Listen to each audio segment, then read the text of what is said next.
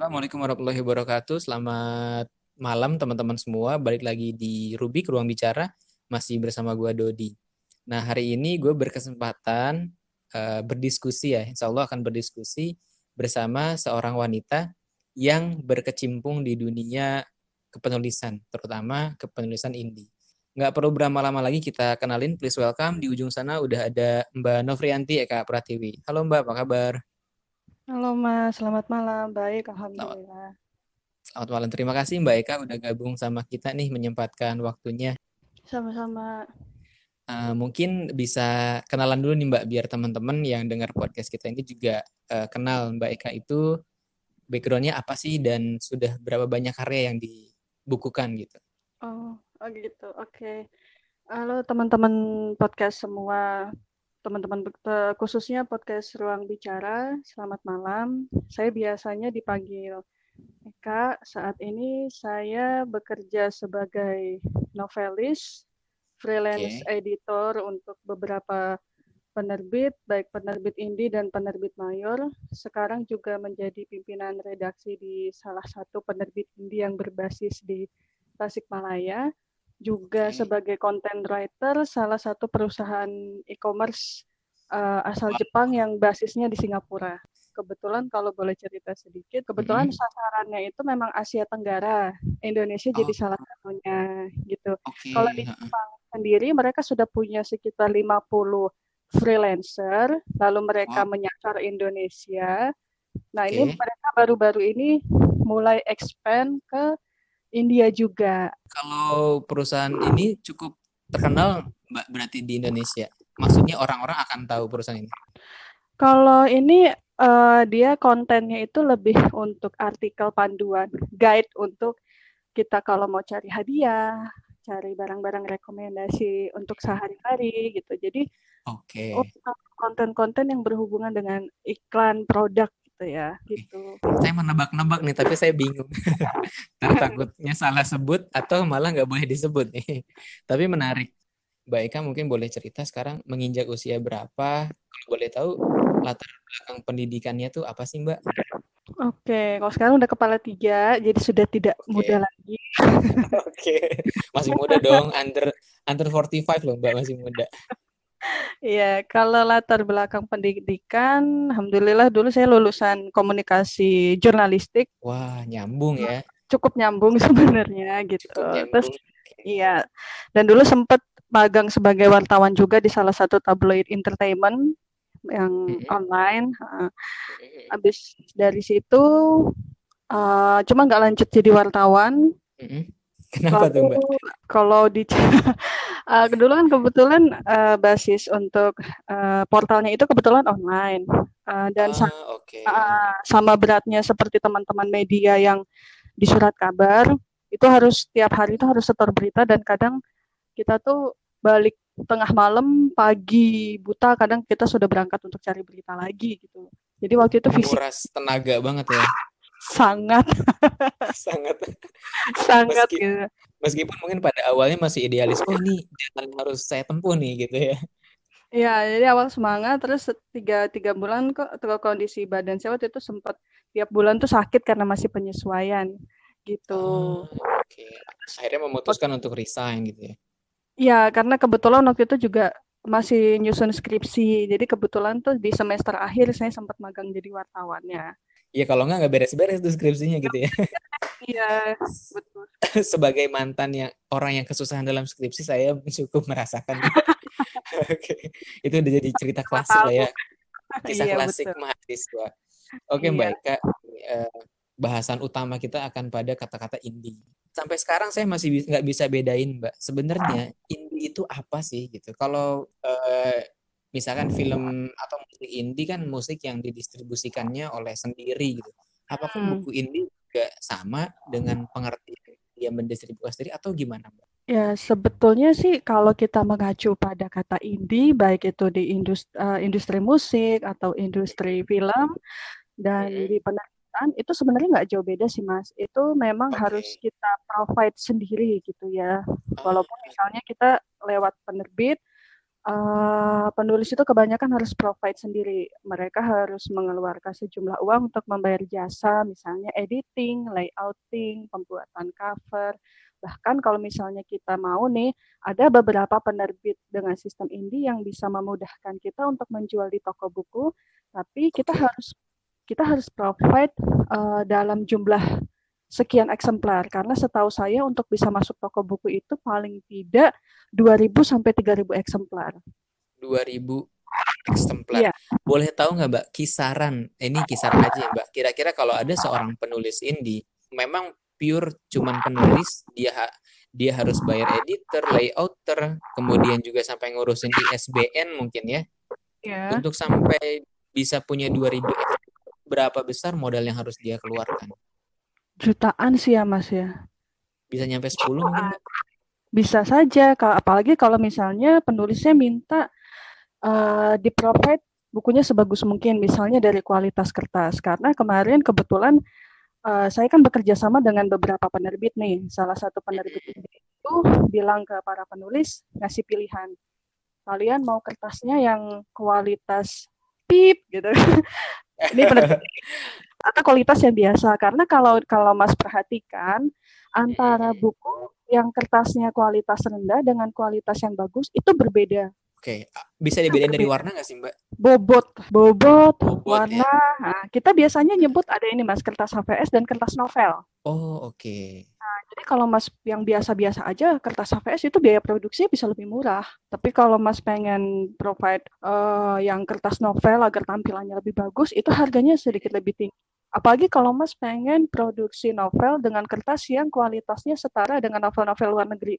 Itu bisa lebih mahal wow. lagi. Oh, berarti dalam kertas aja tuh modalnya udah gede ya, Mbak, sebetulnya. Ya. Kalau Mas perhatikan, mungkin Mas bisa bisa pas ke toko buku mungkin Mas bisa bikin perbandingan. Bandingkan bobot novel terbitan luar yang sama tebalnya dengan novel buatan lokal, yang produksi mm -hmm. lokal, Mas bisa bandingkan bobotnya. Novel luar tebal tapi rasanya ringan. Itu ringan. yang ringan itu lebih mahal. Itu kualitas kertasnya lebih oke okay. dan okay. dia tampilannya, teras, uh, teksturnya semua itu itu kalau buat pribadi saya memang terasa lebih eksklusif. Makanya nggak heran kalau novel terbitan mereka itu mahal. Dan kenapa begitu dicetak dalam versi bahasa Indonesia bisa murah? gitu. Oh gitu tuh. Oke, okay, iya. oke. Okay, okay. itu baru dari kertas ya, Mas? Iya, iya, iya. Bener, bener. Berarti kalau dari novel luar itu datang ke Indonesia kadang-kadang apa namanya kertasnya juga menyesuaikan gitu ya, Mbak? Biasanya. Hmm, kalau kita biasanya kalau penerbit untuk uh, kayak uh, penerbit-penerbit besar nih mereka mau uh, mentranslate ya, uh, uh, menerbitkan edisi bahasa Indonesia katakanlah dari novelnya Sophie Kinsella itu mereka biasanya beli uh, apa kerjasama kita uh, ngajuin kerjasama gitu. Nah, habis itu baru proses translate dan segala macamnya. Jadi uh, memang hasil produksinya beda dan dari kualitas yang penerbit besar atau penerbit yang bermodal dengan yang ala kadarnya saja itu juga beda. Ini baru dari kertas ya, belum dari layouting, belum dari cover gitu. Betapa betapa berat perjuangan seorang penulis indie ternyata. Ya. Oke. Okay. Berat. Karena ya. saya saya kan mungkin ada nama-nama kayak Azhar Nurun Ala gitu ya, ada Kurniawan Gunadi atau ada penulis-penulis lain termasuk Mbak Eka sendiri yang ya. awalnya saya mikir, wah kalau jadi penulis indie, gue ini modalnya cukup bisa nulis. Ternyata ada modal yang lain yang harus dipunya ya. Apakah ada iya. kemungkinan Mbak kalau saya nggak punya modal uang dalam tanda petik ya buat buat membayar itu, apakah ada penulis indie yang ketika wah ini dia tulisannya bagus, kita terbitin deh kita bantu. Kondisi kayak gitu mungkin terjadi. Mungkin saja.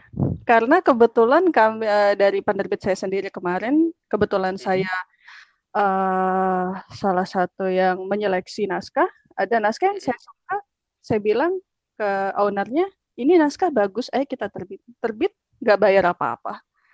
Wah, itu beruntung banget berarti yang kayak gitu ya. Jadinya kan gini ya Mas ya, uh, penerbit indie di awalnya identik dengan penulis model sendiri. Tetapi seiring berkembangnya waktu, penerbit indie ini juga akhirnya melihat kualitas naskah yang akan mereka terbitkan. Selama ini ada semacam stereotip kalau penerbit indie itu cuma cari uang, jadi naskah apa pun kami loloskan gitu kan. Yeah pernah ya, nah ada pernah kayak gitu akhirnya waktu itu saya kebetulan sebelum jadi pimre saya pernah diskusi sama salah seorang owner penerbit ini saya hmm. bilang uh, tolong uh, mbak hapus stereotip dengan walaupun indie hadirkan buku-buku yang berkualitas agar publik percaya kalau walaupun penerbit indie kita juga bisa kok menghadirkan buku-buku yang berkualitas. Akhirnya lolosan dari beberapa penerbit indie tersebut yang memang penulisnya memang mau berusaha ya, mau ada effort untuk belajar agar uh, menulis lebih baik. Akhirnya tembus penerbit mayor dikenal di mana-mana. Mereka berangkat dari indie. Oke, jadi sebetulnya indie itu bisa jadi batu loncatan untuk uh, lebih dikenal oleh masyarakat luas, termasuk diterbitkan oleh penerbit mayor ya Mbak. Betul. Kalau Mas mau tahu Ansar Siri, lalu Prima Mutiara, itu mereka okay. berangkat, nah, itu mereka berangkat dari Indi. Saya pernah baca sih Mbak tulisan mungkin sekitar tahun 2017. Yang ini sampai sekarang masih jadi pikiran saya yang tadi Mbak bilang e, banyak penerbit, banyak penulis gitu ya. Ah, gue menulis deh. Ini ada penerbit indie, gue minta tolong uh, terbitin gitu. Jadi ada semacam ya asal nulis, asal cetak. Akhirnya di masyarakat berkembang kemudian, ih apa sih penulis ini harapannya jadi alternatif untuk buku-buku yang lebih murah gitu ya atau lebih memunculkan penulis yang baru malah akhirnya penulis baru iya tapi buku yang berkualitas enggak juga gitu tapi sekarang udah mulai berevolusi berarti ya mbak para penerbit indie ini ya betul uh, karena saya percaya kalau saya keyakinan gini naskah apa pun, mau dia terbit di indie, self-publish, atau mayor, naskah yang bagus akan bagus. Oh iya. Itu. Bener juga sih. Iya. okay. Sekarang Mas kalau punya naskah bagus, Mas mau terbitin di indie, mayor, atau self-publish. Kalau pembaca bilang naskah Mas bagus, bagus. Nggak, nggak, nggak, nggak peduli di mana diterbitinnya gitu ya? Iya, titik naskah mas bagus, udah titik. Oke. Okay. Itu kan. betul, betul, betul, betul, betul. Agak speechless sih mbak digituin.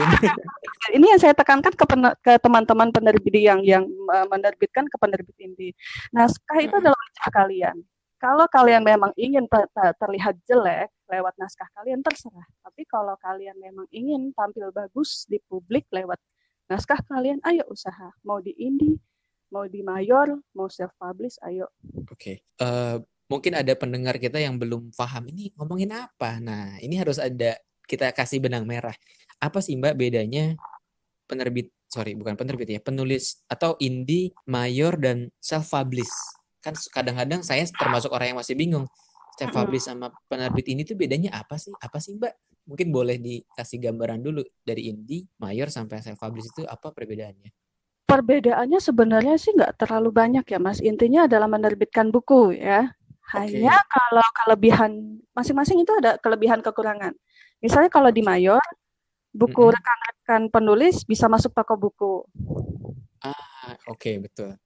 Nah, itu adalah salah satu kebanggaan kan ketika kita sudah menulis bukunya mm-hmm. kita bisa pegang kita dan kalau ada yang tanya bukunya udah available di toko buku belum? Udah dong gitu bisa. Dengan bangganya bilang udah ada nih di toko Gramet tut gitu. ya, betul. Itu yang jadi kebanggaan makanya kenapa banyak sekali penulis yang ingin tembus penerbit mayor karena ada prestis tersendiri mereka eh, buku mereka dipampang di toko buku. Itu okay. Dari kelebihan penerbit mayor. Lalu ada kemungkinan teman-teman juga bisa di-provide untuk marketingnya launching, terus promosi, kayak apalagi kalau penulisnya sudah punya nama ya, launching di kota-kota sini, di sana gitu kan, bahkan karyanya bisa bisa diikutkan festival untuk bisa ikut uh, di book fair luar negeri, misalnya kayak Mas Seno nih uh, akan hadir di London Book Fair gitu kan. Wow, oke. Okay. Kalau self publish sendiri bedanya apa, Mbak? Kalau Mas kebetulan saya pernah self publish ya. kalau saya publish tuh saya kebayangnya tuh berarti saya buk nyetak sendiri ngedit sendiri tuh atau gimana sih mbak saya masih agak bingung tuh kadang-kadang ngebedainnya kalau mas di eh, mas mengajukan ke penerbit indie nih lalu mas setorkan uang untuk jasa habis itu mas okay. tinggal menunggu misalnya kalau diskusi paling mas diskusi sama editornya karena saat ini banyak penerbit indie yang sistem untuk editingnya sama dengan mayor jadi ada diskusi antara editor dan dulu kan nggak nggak nggak uh, tidak umum yang seperti itu ya. Iya betul betul betul. Uh, kalau sekarang beberapa penerbit ini sudah menerapkan sistem uh, mekanisme editing yang sama dengan mayor. Jadi antara editor dengan penulis itu sudah ada feedback, sudah ada diskusi. Nah, ah, itu.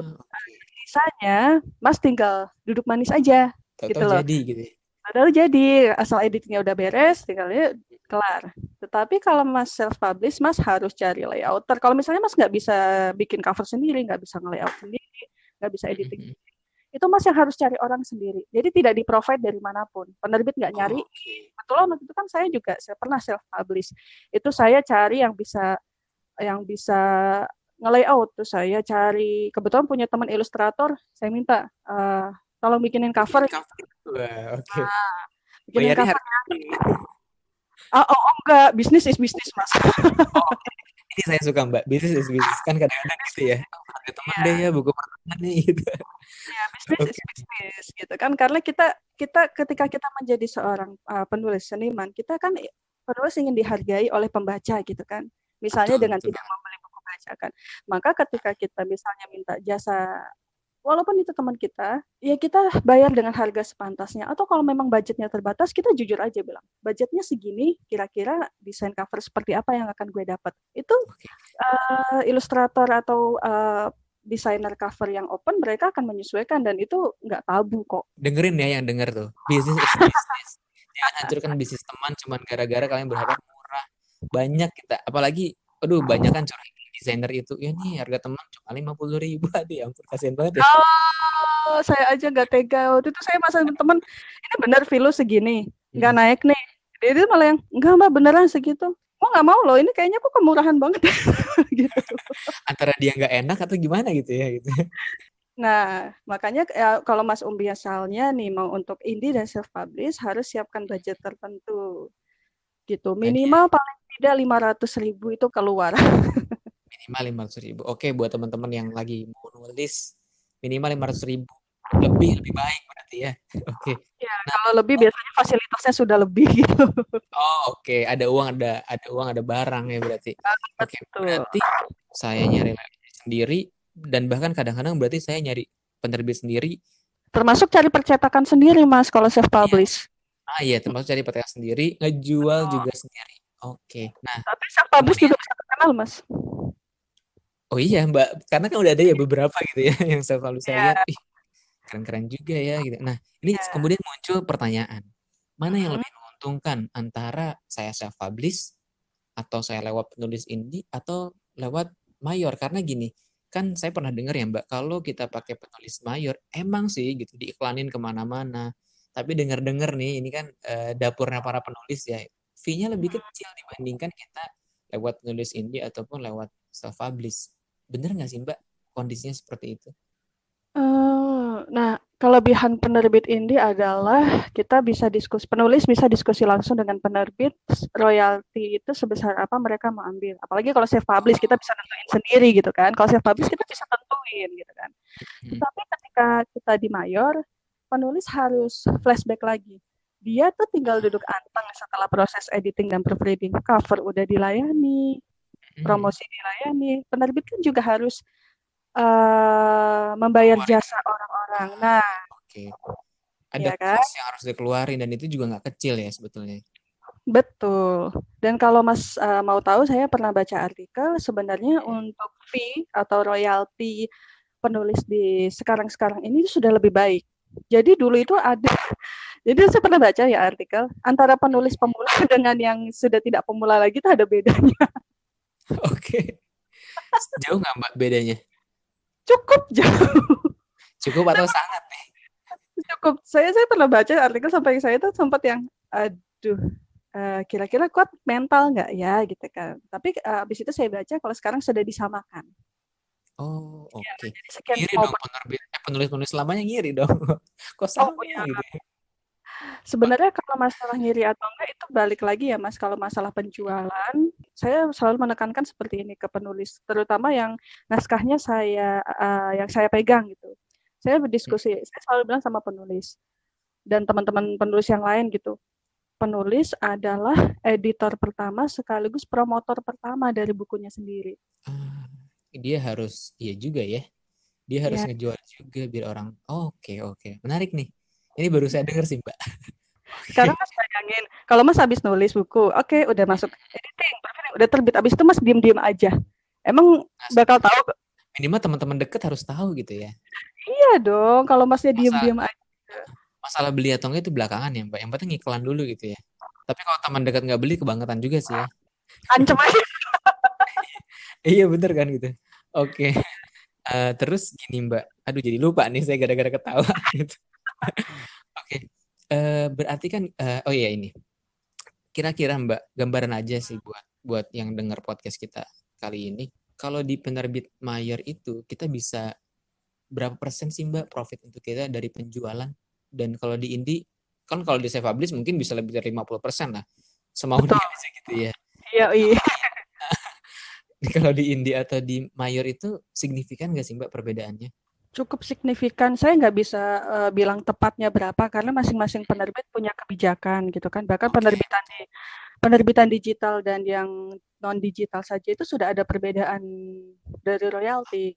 Balik lagi ke effort penulis, seberapa besar usahanya dalam mempromosikan bukunya sebenarnya ya. Apalagi kalau buat penulis pemula, ini pahit memang, tapi inilah yang harus uh, dijalani oleh penulis pemula ketika namanya tidak atau belum kalau kita namanya belum dikenal dikenal oleh publik dia harus uh, punya usaha lebih uh, dalam mempromosikan karyanya. Kalau penulis besar kan uh, banyak penulis besar yang tanpa promosi pun malah orang nyari bukunya kan. Kapan nulis lagi? Okay. Kan bukunya langsung dicari, tahu-tahu terjual 500 eksemplar, 1000 eksemplar. Tapi paling nggak memang perbedaannya signifikan. Artinya di inti bisa jadi lebih besar gitu ya. Iya, betul. Oke. Uh, terus saya pengen nanya sih, ini lebih ke Mbak Eka sih, Mbak. Udah berapa banyak Mbak buku yang diterbitin sejauh ini dari karya Mbak Eka sendiri? Kalau Indi, su, Indi itu sudah, seingat saya sudah tiga untuk yang tunggal, self publish itu satu, Okay. Yang mayor itu satu, insya Allah bulan uh, beberapa bulan lagi, insya Allah novel saya yang baru juga akan terbit. Okay. Kalau antologi itu sekitar 10. Wow, apa namanya udah mengalami pahit getirnya menjadi seorang penulis. Nah, dari yang bukunya nggak dibeli pun pernah.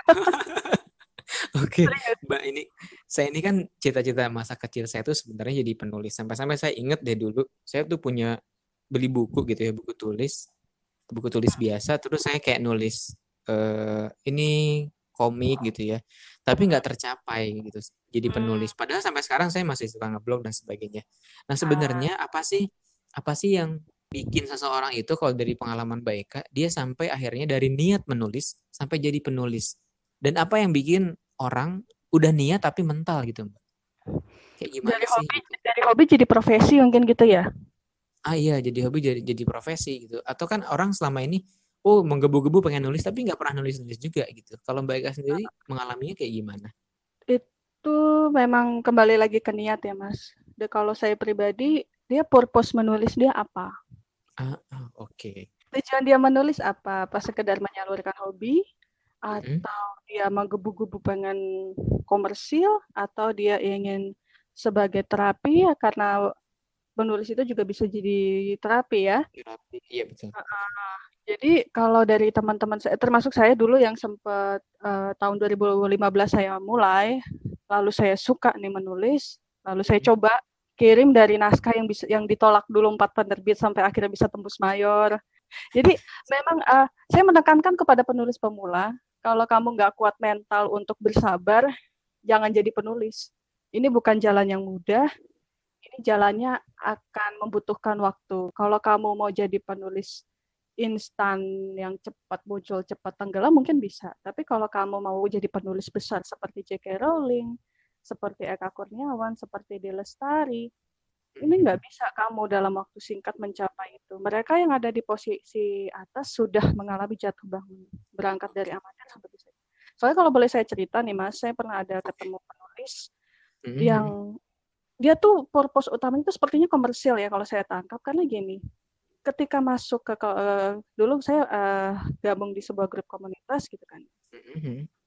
dia minta kritik dan saran oke okay, sem- uh, hampir semua member ngasih kritik dan saran oke okay.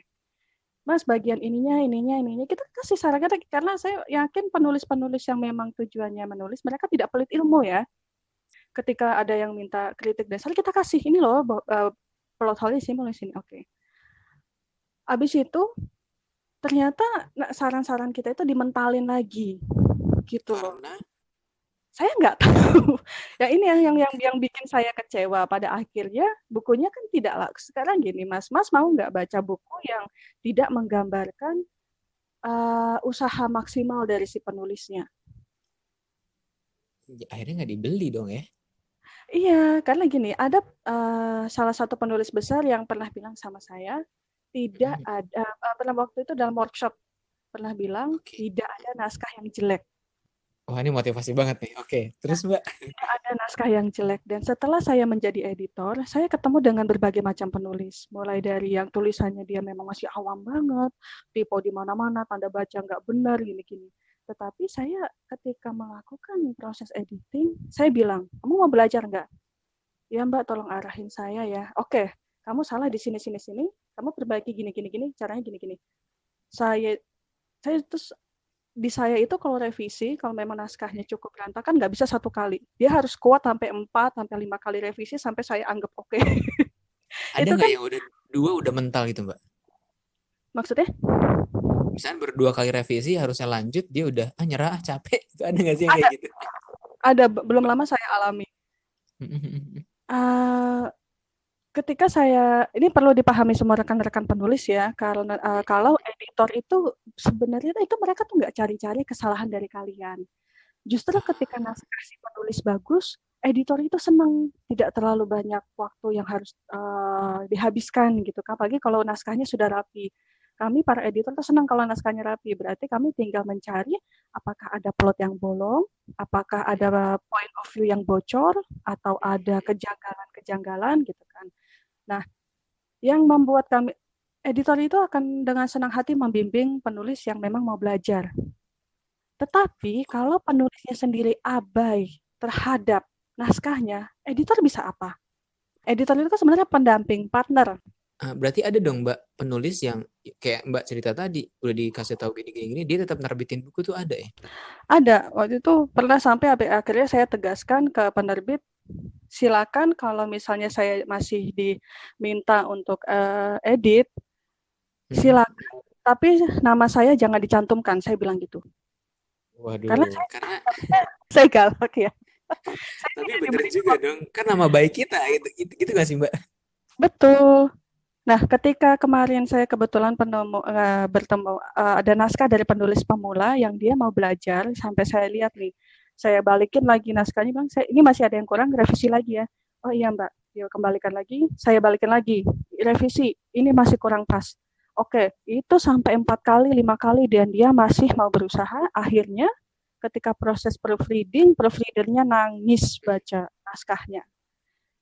Karena saking bagusnya atau gimana karena kekuatan naskahnya itu dari awal saya udah bilang, oke, okay, kamu kekuatan naskahnya memang bukan di ini, tapi kamu kekuatan naskahnya di sini. Ayo coba kamu gali, kamu perbaiki. Di situ begitu bukunya terbit dan dipandang sebagai uh, jadi buku rekomendasi di penerbit Indi itu, wow. di situ saya ada kebanggaan. Wow. Naskahnya, naskahnya mungkin tidak sempurna, mas. Dia masih pemula.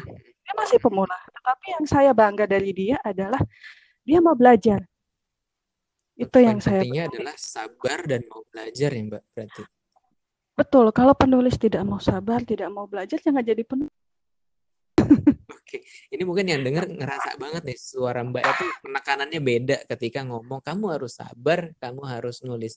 Saya aja yang yang nggak di depannya, ini kan kita buat teman-teman yang uh, mungkin dengerin ini kita nggak ketemuan nih, kita baik aplikasi gitu ya. Ini saya ngerasa juga, waduh, jangannya sampai merinding juga gitu. Jadi ingat dosen pembimbing soalnya gitu kan. tapi tapi bener ya. Dalam yeah. artian banyak orang yang ngerasa proses itu, ah, udahlah gue capek, gue pengen nerbitin, yang penting gue punya buku. Akhirnya malah bukunya juga nggak laku. Atau ketika bukunya ada yang nerima, tapi yang nggak bagus-bagus amat gitu ya Mbak. Saya khawatirnya ini ketika jadi kan ketika buku yang saya mau tekankan lagi adalah ketika buku penulis bukunya sudah terbit, itu bukan akhir. Itu adalah awal. Mampu nggak sih penulis nanti menghadapi kritik, ya kan? Iya itu dia sih. Saya kebayangnya ke situ Mbak. Ketika saya misalkan saya nulis saya nulis buku, kemudian bukunya nggak bagus karena tadi kita bandel nggak nggak ngikutin apa kata editor misalnya terus dikritik mm -hmm. habis-habisan bisa ada ada nggak sih penulis udah satu buku dikritik nggak mau nulis lagi? Mbak Eka pernah ketemu deh. Kalau di saya belum. Berarti kalau saya... tahan banting semua ya gitu. Yang saya temui tahan banting karena mungkin apalagi penulis yang lewat saya mungkin karena digalakin ini saya galaknya masih standar ya. Di okay. salah satu salah satu uh, rekan penulis pernah ada yang cerita itu hmm. ada penulis di penerbit mayor dia sampai nangis. Penulisnya? Waktu editing ya sama waktu proses editing saya nggak tahu dia diapain sama editornya dia sampai nangis oke okay. nih kemudian ini ada yang menarik ya mbak saya saya tuh ngedengar cerita Mbak Eka menggebu-gebunya jadi saya ngerasain perjuangan seorang penulis gitu ya.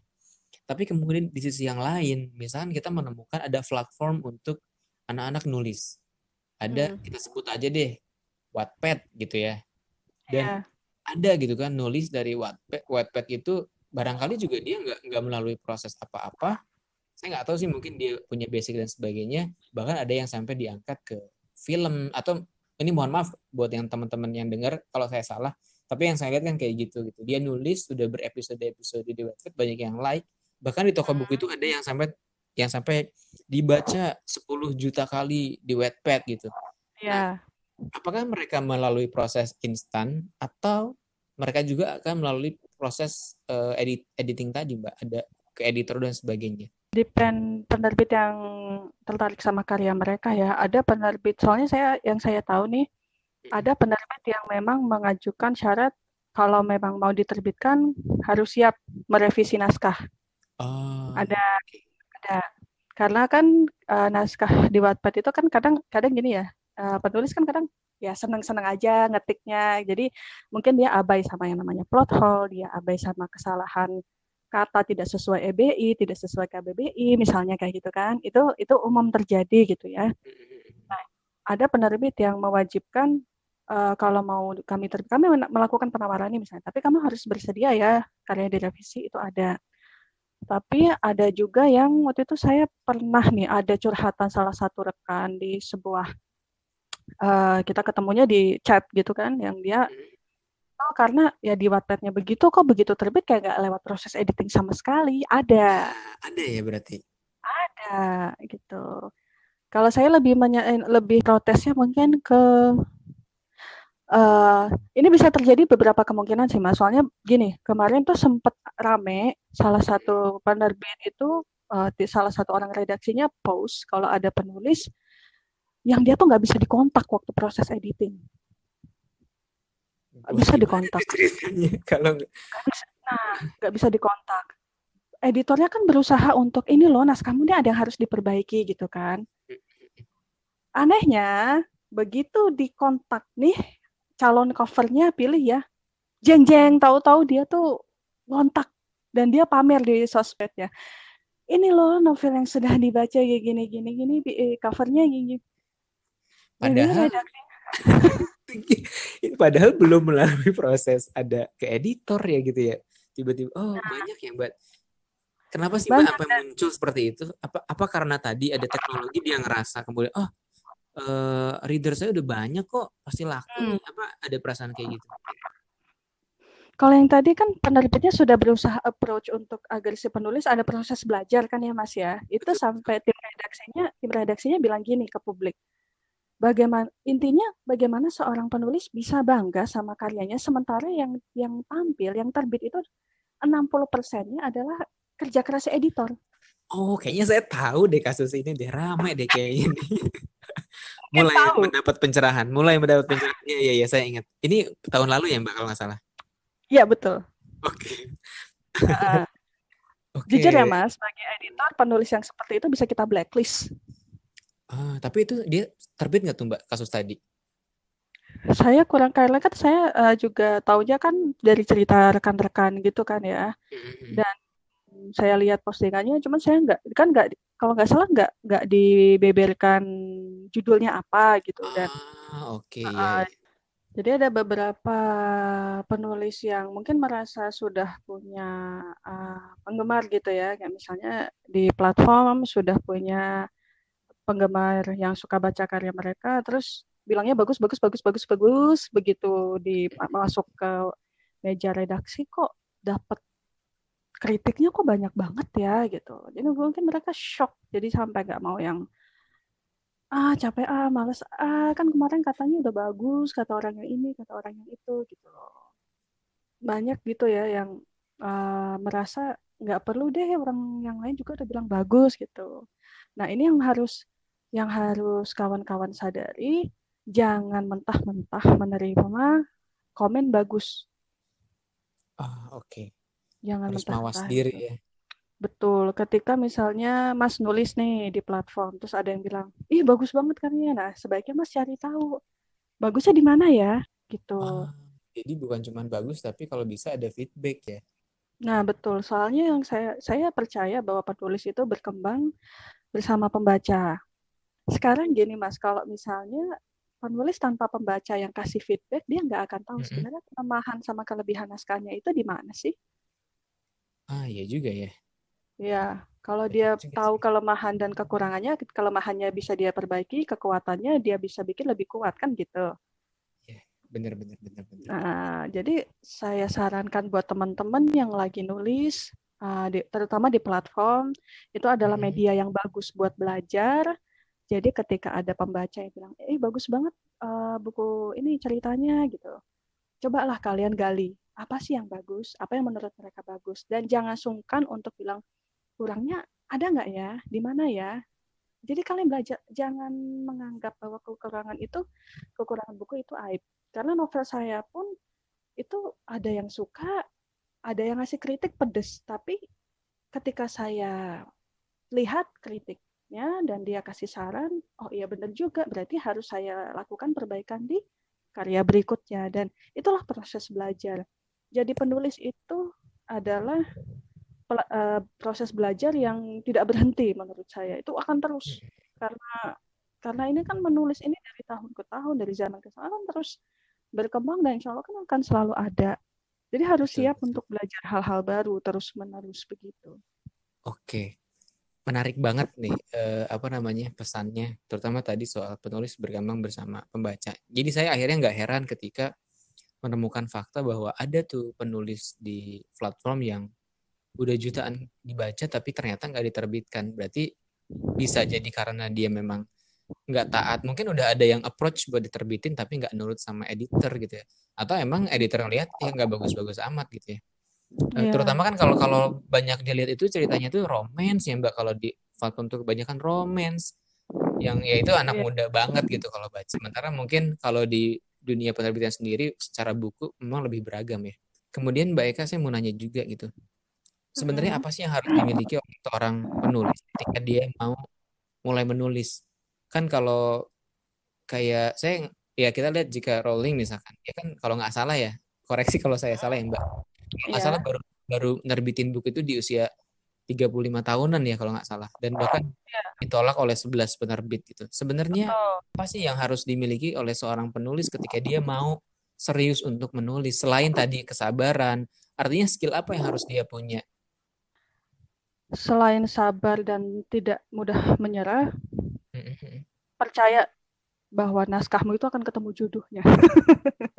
jadi jadi antara penulis dan penerbit itu jodoh-jodohan, Mas. Ini Mbak Eka mentang-mentang udah nikah, saya masih jomblo nih, ngomongin jodoh ya. Monggo Mbak, Mas, dilanjut Mbak. mungkin nanti jodohnya mau penerbit duluan gitu kan? Ah, iya juga ya.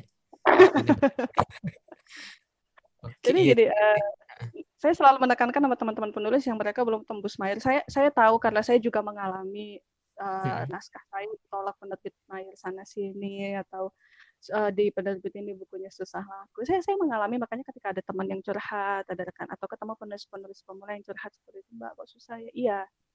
Dinikmati saja, jadikan itu pengingat biar kamu tetap jadi penulis yang rendah hati karena semua penulis senior pun mengalami yang seperti itu seperti J.K. Rowling misalnya tapi kebayang nggak hmm. kalau dia menyerah kita nggak kenal Harry Potter sekarang bener mungkin kenalnya Harry Tano ya mbak. Ups. Nggak apa-apa. Oh, ya, okay, enggak, enggak, enggak, ini ya. Iya kan? Uh, kalau misalnya dia berhenti di penerbit yang ke 10 iya betul juga ya. Akankah kita kenal Harry Potter? Harus mau belajar dan jadi diri sendiri. Jadi diri sendiri maksudnya gini, kita kan sudah tahu kalau misalnya dulu, apalagi waktu platform Wattpad itu berkembang, tema-tema tertentu kan mendominasi banget kan ya Mas ya kalau Mas uh, lihat. Gitu kan. Nah, buku-buku dengan tema seragam akhirnya bertebaran di mana-mana, betul? Betul, betul banget. Nah, ya, saya juga melihat fenomena ini. Saya tidak tidak bilang semua apa yang temanya sama itu jelek ya, karena kan memang ide tema itu adalah hal yang kita susah gitu kan. Nah, tetapi ketika rekan-rekan termasuk Mas kalau mau nulis dalam tema tertentu pasti kan memang itu sesuai dengan kepribadian si penulis karena naskah itu wajahnya penulis. Ketika Mas memutuskan untuk menulis dengan misalnya genre fantasi, temanya uh, misalnya pembunuhan raja atau apa. Tanamkan kalau misalnya walaupun itu bertentangan sama market, sama pasar, tapi Mas harus percaya diri dalam menghasilkan karya tersebut. Kita nggak menampik ya, kita kita tidak memungkiri bahwa yang namanya dunia menulis itu ini juga komersil, betul? Betul, kalau nggak komersil nggak hidup. Nah, nah, kita tapi cobalah tulis dengan jati diri rekan-rekan sendiri. Misalnya kita kita mengambil tema yang seragam sama itu, tapi kita pengemasannya beda. Ayo kita hadirkan sesuatu yang beda. Tapi tapi benar mbak ini berguna karena buat saya yang pengen nulis, aduh saya tuh bener deh cita-cita banget. Bahkan ada waktu itu saya nulis gitu ya status Facebook uh, terus ada teman tuh bilang e, Dut kenapa nggak bikin buku sih? Terus saya bilang emang bikin buku gampang. Terus Mbak bilang tadi juga saya makin mikir sebenarnya ya, ya terutama tadi pas bilang nggak ada naskah yang apa ya jelek. nggak ada naskah yang jelek gitu ya. Jadi hmm. sebenarnya dia termotivasi tapi di satu sisi tadi ya sebenarnya mungkin menulis itu kan bakat bakat alami ya mbak. Nggak semua orang bisa nulis. Oh terus tapi ternyata tidak seperti itu mas. Oke, boleh Mbak disanggah Mbak. Saya oh, salah rupanya. Ya. Sebenarnya bukan salah ya Mas, cuman mungkin Mas uh, berpikirnya karena memandang penulis-penulis yang sudah besar, kok kayaknya mereka nulisnya gampang ya. Bisa jadi. Nah, benar juga. Ketika saya ikut salah uh, workshop salah satu penulis besar di Indonesia, menulis itu bukan, bak kalaupun bakat mungkin hanya satu persen. Sisanya okay. adalah usaha. Wah iya benar. Apakah saya bisa bilang kalau saya berbakat? Enggak sampai sekarang pun saya masih terkadang tidak punya kepercayaan diri menulis atau menghasilkan. Tapi ada satu kutipan dari salah satu webtoon Korea yang saya suka, hmm. yang yang memotivasi saya sekaligus yang bikin saya saya uh, percaya diri saat menulis hmm. saya untuk untuk untuk terus memotivasi. Ada kutipan dari webtoonnya bilang gini, kalau soal rasa suka, aku tidak akan kalah dari siapa pun.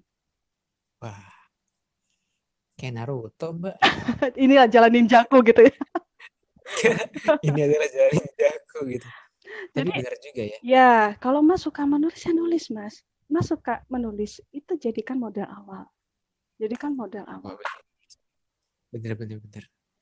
Karena ini ya, Mbak, kayak ada tadi sebenarnya saya udah nyebutin tuh nama penulisnya di awal dari Tumblr kan sebetulnya kemudian dia jadi punya buku dan banyak banget disukai sama banyak orang gitu. Dari situ juga sebenarnya bisa ya mulai mulai nulis. Gitu. Ya bisa bisa banget. Kalau boleh saya cerita nih, Priska Primasari kan pernah menerbitkan uh, buku self publish dan itu uh, dan itu diminati bahkan akhirnya sampai ditarik sama penerbit mayor dan bukunya sukses gitu kan dalam artian begitu judulnya apa tuh mbak uh, saya lupa padahal saya penggemarnya loh wah ini patut dipertanyakan nih. oke oke terus terus terus gimana mbak? Iya jadi yang dari situ saya yakin ah pembaca itu akan bisa melihat effort dari penulisnya dan itu yang harus rekan-rekan termasuk mas kalau misalnya menulis mas harus tunjukkan hmm. kalau mas itu memang niat menulis buku ya entah misalnya riset gitu kan karena saya pernah menemukan ada penulis yang dia tuh cantumin latar gini gini gini tapi sekedar hmm. tempelan dia benar-benar kayak nggak ngeriset gitu loh. Saya nggak ngelihat usahanya. Sampai akhirnya kan saya tegesin kalau saya minta kamu revisi ini ini adalah konsekuensi karena kamu masukin poin apa elemen-elemen A B C D E ini. Kalau kamu nggak mendukungnya dengan riset kalau dibaca pembaca kamu nanti yang bakal dikritik. Pedes kuat emang Karena uh, buku yang sudah uh, dibuat dengan riset yang mumpuni pun itu masih rawan kritik, apalagi buku yang ditulis asal-asalan. Mungkin untuk gambaran, Mbak, risetnya itu yang seperti apa sih, Mbak? Yang tadi misalnya ada elemen-elemen ini, boleh nggak kasih uh, bo bukan bocoran ya? Apa namanya? Contohnya aja sih, Mbak. Dia kalau penulis masukin apa sih? Terus penting juga dari riset gitu, Mbak. Nah, misalnya teman-teman mau masukin adegan uh, operasi, mm misalnya tokohnya dokter, dia mm lagi operasi pasien dengan penyakit jantung, misalnya mau transplantasi jantung. Teman-teman okay. nggak bisa dong, apalagi kalau basicnya bukan dokter. Teman-teman nggak bisa dong asal. Ya terus uh, ngambil penting pisau-pisau gitu ya. Dia ngambil selotip dah. Gitu kan. Nggak nyambung oh, oke. Okay.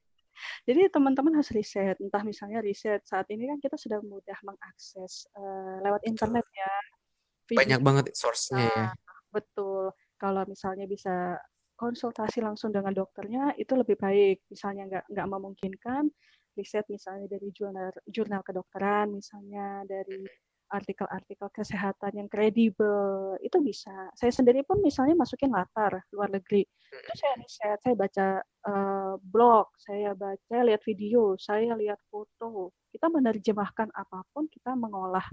Karena riset itu salah satu elemen penting. Bahkan untuk adegan yang sepertinya tidak penting kalau risetnya tidak mumpuni itu bisa jadi plot hole dan ada pembaca cerdas yang dia sangat teliti. Wah iya, benar-benar benar. Saya jadi Mbak ngomong kayak gitu, saya jadi ingat betapa detailnya, misalkan gambaran novelnya Kang Abik ketika dia gambarin stasiun di Moskow. Itu kan detail banget gitu yang dia gambarin.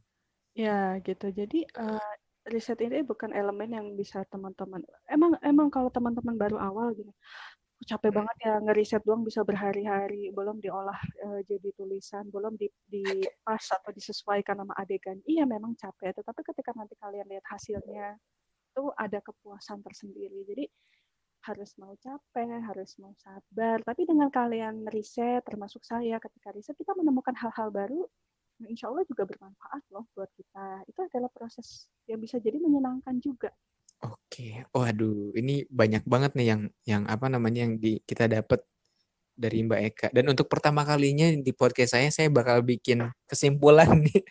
saya nggak pernah podcast bikin kesimpulan karena ini penting kan. Terutama poin ketika Mbak Eka bilang tadi di awal bahwa penulis berkembang bersama pembaca. Terus saya jadi jadi paham gitu betapa pentingnya seorang pembeli buku itu menghargai penulis terlepas dari apakah bukunya jelek atau enggak artinya kan dia udah melalui proses yang amat panjang gitu ya.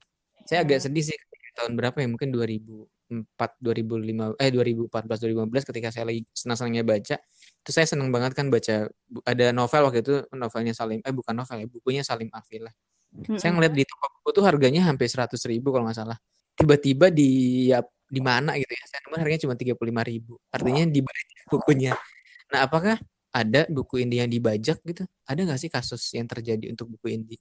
Bu, kalau buku ini saya belum menemukan. Kalau Mayor, kemarin kebetulan buku saya juga ada bajakannya. Wow, serius mbak? serius deh, saya nemuin sendiri itu saya yang patah hati ketika saya flashback. ya Aduh, ya ampun, jahat banget ya. Dan itu jatuh banget dong harganya. Jatuh. Yang dia jatuh banget. Dibajak itu kayaknya gimana ya? Itu bisa ngerusak pasar kita nggak sih mbak? Kalau buku kita dibajak. Jadi orang lebih tertarik beli buku yang murah itu atau atau gimana sih kondisinya sekarang?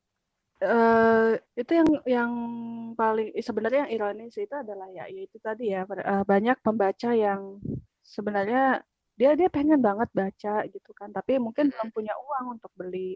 Makanya kami dari rekan-rekan penulis ini dan bersama penerbit itu memang lagi menggalakkan ayo jangan beli bajakan. Sekarang sudah banyak cara lebih mudah untuk baca bisa lewat aplikasi. Saat ini kan sudah ada terus kita bisa pinjam juga misalnya di iJack atau Ipusnas digital kan kita juga bisa gitu kan? Oh iya betul betul. Ya, jadi kita bisa sebenarnya membaca dengan legal dan mudah. Itu sebenarnya bisa.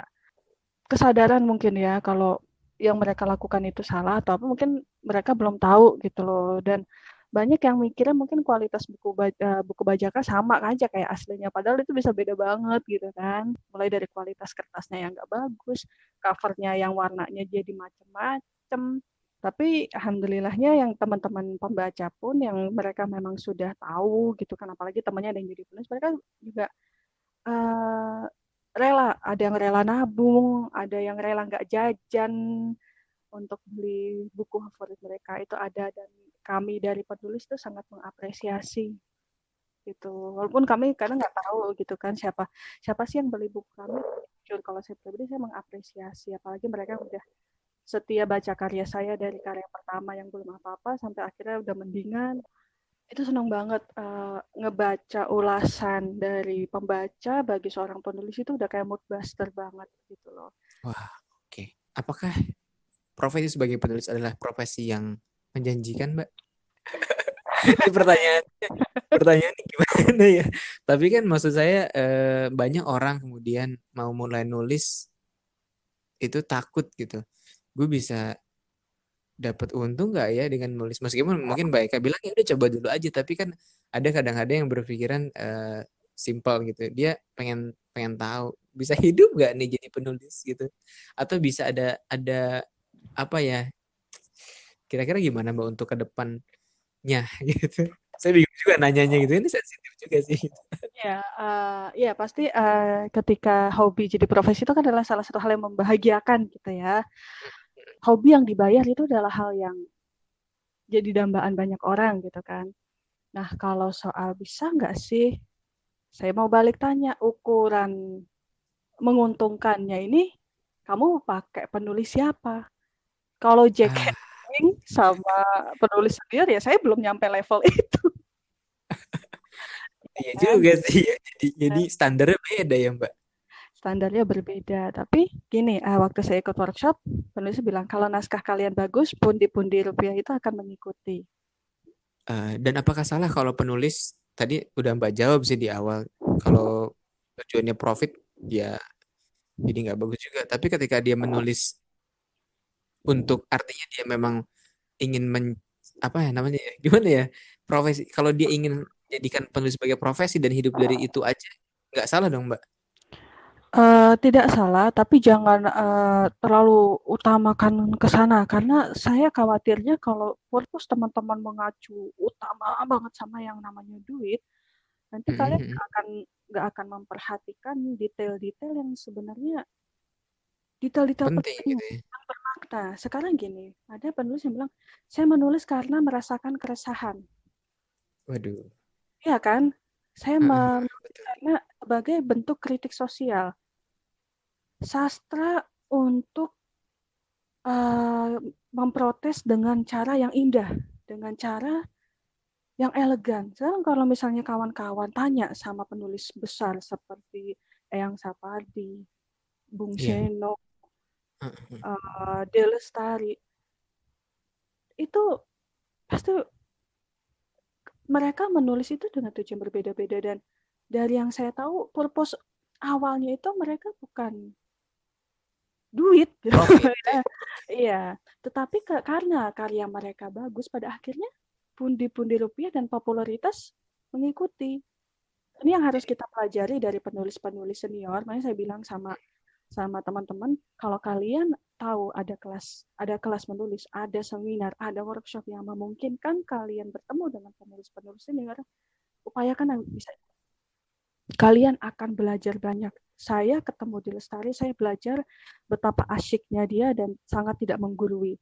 Ketika saya bertemu Seno Gumira saya ber, saya belajar tentang kesederhanaan dan briliannya beliau. Bahkan ketika beliau tidak mengatakan sesuatu yang brilian jadi brilian gitu.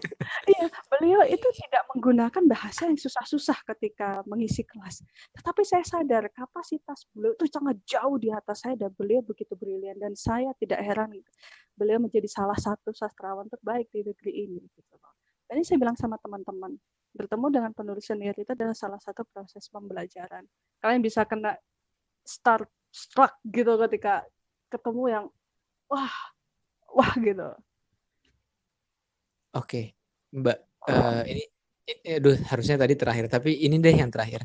Nasihat untuk orang yang sudah kayak saya usia udah di atas 25 gitu.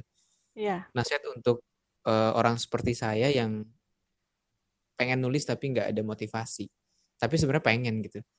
Kadang-kadang saya mikir ah udah telat nih buat nulis. Apakah ada kata terlambat untuk mulai menulis mbak? Nggak ada nggak ada. Jawabannya simpel banget udah nggak ada. Saya nulis tahun mulai serius menulis itu tahun 2015 tiga tahun yang lalu ya? Apa yang menjadi standar untuk se jadi seorang penulis? Apakah usia? Kalau misalnya memang usia kalau memang usia saya yang Sapardi udah berhenti nulis dong.